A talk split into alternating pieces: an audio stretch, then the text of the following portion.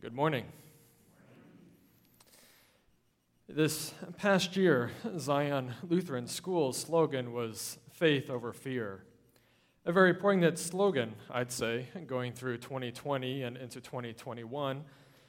But I don't think that slogan only applied to the 2021 school year.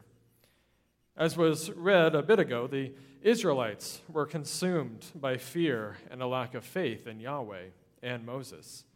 The people were frozen in their tracks by fear of the pursuing Egyptians. But thankfully, by God's grace and a little sprinkling of water, that's not where the story ended. So let us wade into the passage a little deeper so that we may see, as they did, the salvation of the Lord. But before we do that, let us pray. Gracious, merciful Heavenly Father, we give you thanks for this day, for the opportunity to gather together here as your people at Trinity.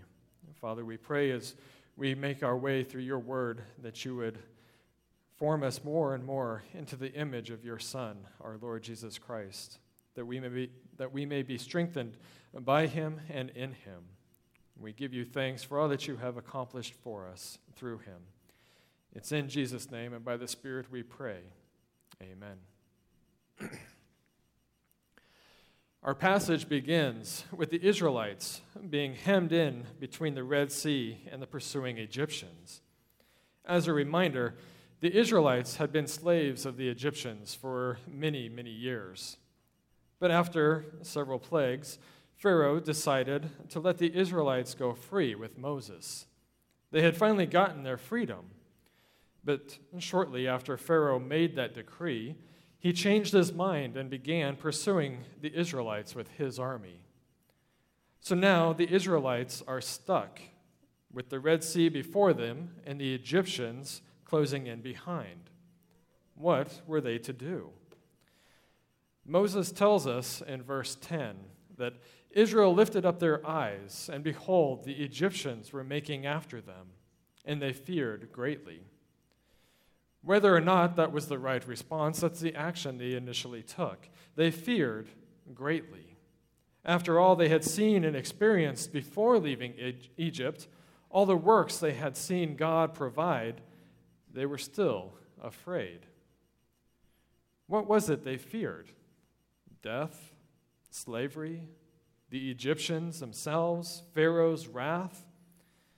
It apparently wasn't fear of going back to Egypt. For in their fear, they questioned their position and God's providence. They cried out, It would have been better for us to serve the Egyptians than to die in the wilderness. In their fear, they would prefer slavery over freedom, comfort over liberty, safety over prosperity. They would prefer servitude to the Egyptians over freedom with Yahweh. Now, can we really blame them for their reaction? I mean, if you saw a large army of chariots coming after you, wouldn't you be afraid too? But would you question God's goodness, God's plan in the midst of your fear? Or would you rely upon Him to see you through, as Moses said Yahweh would do? Moses encourages the Israelites with, The Lord will fight for you. Moses reminds the people that Yahweh is on their side. He has their back now, just as he did in Egypt. They will see the salvation of the Lord if only they would trust in him and the one whom he sent.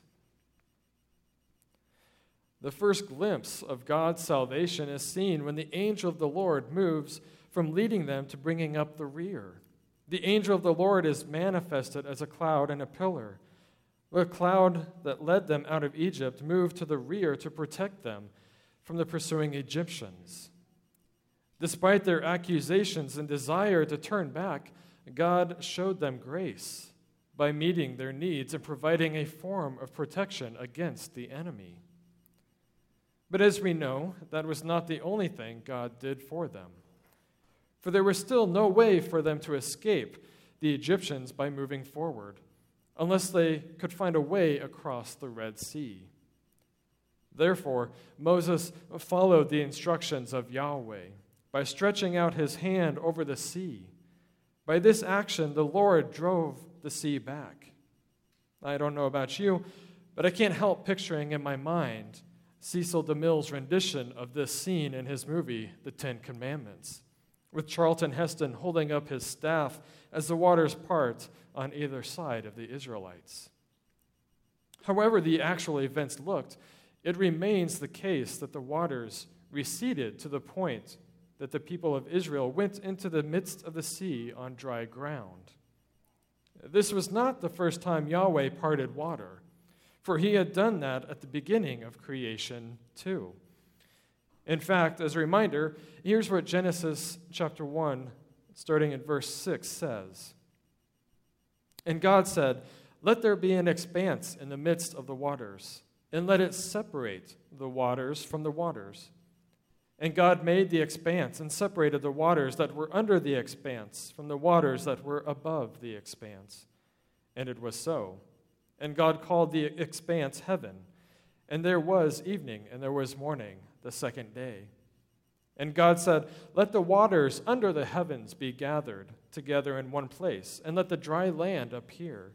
And it was so. God called the dry land earth, and the waters that were gathered together he called seas and God saw that it was good. Since the beginning of the world, God had been separating waters from his, for his creative purposes. The waters and earth were separated so that life could be established on the newly created world. Here, the waters and earth were separated so that Israel's life could be created into something new. It could be remade for God's purpose. Going farther back than the Exodus, God used water to destroy and recreate a new world in the days of Noah. Noah and his family were saved through water. As an infant, Moses was also saved through water. Both of them were given new worlds to live in. Noah's was on the side of a mountain with his family. Moses was in the palace of Pharaoh growing up. This redemptive recreation remains true here as well. God is recreating a new people by opening the waters to the Israelites. They are moving from their old world in Egypt to a new world in the promised land, eventually, after a long hike. As they pass through the waters, they are baptized into a covenantal relationship with, as God's people. The Egyptians attempted to pursue them through the sea, but instead of dry ground, they were befuddled with soggy ground and mud in their chariot wheels, which made their pursuit impossible. In fact, not only can they not pursue Israel, they can't even turn back. They are stuck in the middle of the sea. It is ironic that the Egyptians recognize who is fighting for Israel. And the Egyptians said, Let us flee from, the, from before Israel, for the Lord fights for them against the Egyptians. Israel was afraid of the Egyptians, yet the Egyptians were afraid of Yahweh. The Egyptians seem to have a greater awareness of Yahweh's omnipotence at this point than the Israelites did. Despite their new awareness of the mighty hand of Yahweh, the Egyptians were met with not recreation, but decreation, like the generation in Noah's time. The same waters that baptized Israel also baptized the Egyptians, not into the covenant family of God, but to their own demise. The waters returned and covered the chariots and the horsemen of all the host of Pharaoh that had followed them into the sea. Not one of them remained. Like Noah's flood, the ones opposed to Yahweh and his people were destroyed in the water. The old world of the Egyptians was decreated, destroyed, as the new world of the Israelites was to be recreated. Israel witnessed the destruction of the Egyptians by the hand of Yahweh.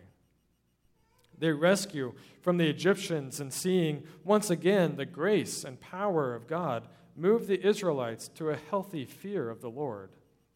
So the people feared the Lord and they believed in the Lord and in his servant Moses. The fear that the Israelites had before crossing the Red Sea had changed from being afraid to being in awe, respectful of God and his servant Moses. This awe was accompanied by a belief and faith in Yahweh. They responded as they should have done from the beginning. Yes, they failed at the start by fearing and complaining to the Lord about the Egyptians. This would not be their only failure going forward. But uh, despite this failure in faith in God, but despite this failure in faith, God remained faithful to them as he had promised. By Yahweh remaining faithful to the Israelites, they were able to see his mighty works and grace and move from fear to faith, from blindness to seeing God's from blindness to seeing God's salvation. Israel made it to the other side by God's grace alone. They were saved by God's grace. They experienced sola gratia, grace alone, before it was one of the tenets of the Christian Reformation. They could not escape from Pharaoh on their own. And despite their disgruntled and fearful attitude, Yahweh still showed them grace by making a way for them. They could do nothing of themselves to save themselves, but Yahweh could and did. God had to do it all for them. So if someone says that the God in the Old Testament was not a God of grace, you can point them to this passage as proof to the contrary. We too have seen the salvation of the Lord. In the same way that Israel was saved by God's grace alone, we also have been saved by His grace alone. For we can do nothing in and of ourselves to save ourselves from sin and death. Only God could do that for us, and He has done it in the work and person of Jesus Christ. Yahweh took it upon Himself to save Israel from their demise, just as Jesus took it upon himself on the cross to save us from our demise. As Israel passed through the waters of the Red Sea, they were baptized into Moses. We have also passed through the waters at our baptism, but not in the footsteps of Moses, but into Jesus. Israel followed Moses through the parted waters we have followed Jesus, the greater Moses, through the waters as well. But let us not neglect our baptism, as Israel shortly did at Mount Sinai and in the wilderness. For they had seen the salvation of the Lord and experienced his grace. Yet they neglected their faith and quickly forgot what had been accomplished for them when they could do, when they could do nothing of their own accord. Let us not be that way, but let us remember fondly the grace that God has provided for us in Christ Jesus. Should we neglect such a gift? The waters of baptism could turn to destruction like the Egyptians experienced, rather than a new creation. The Israelites and the Egyptians were baptized with the same water, but one nation was baptized into God, and the other into destruction. Paul reiterates the importance of not neglecting one's baptism in 1 Corinthians chapter 10, where he writes, For I do not want you to be unaware, brothers, that our fathers were all under the cloud, and all passed through the sea, and all were baptized into Moses in the cloud and in the sea, and all ate the same spiritual food, and all drank the same spiritual drink for they drank the spiritual rock that followed them, and the rock was Christ. Nevertheless, with most of them God was not pleased, for they were overthrown in the wilderness. Now these things took place as examples for us, that we might not desire evil as they did. Baptism doesn't guarantee faithfulness. That's Paul's point. Paul warns us Christians to remain faithful. Many Israelites rejected Yahweh later on, despite their deliverance and baptism at the Red Sea. It is possible to be baptized and yet later reject Christ. That is why the apostles teach and preach ardently about remaining faithful to Jesus Christ. Since we have seen, tasted, and experienced Christ's salvation, let us hold fast to him. When we become fearful, and we will for various reasons, for we are not unlike the Israelites, let us remember whose we are, in whom we were baptized. Let us call upon the Lord, again, not as the Israelites did out of condescension and disgruntledness, but let us call upon the Lord in faith and hope, knowing and trusting that He will keep His promises. He was and remains a faithful God. We have already seen His salvation through Jesus. May we continue to see it forevermore. Amen. Let us pray.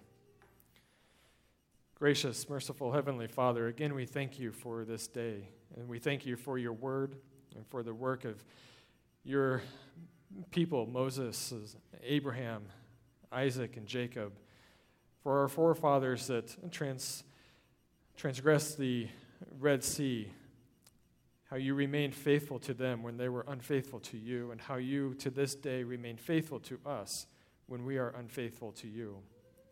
Father, help us in our weakness to continue to walk by faith for we have seen your salvation. We have experienced and tasted your salvation.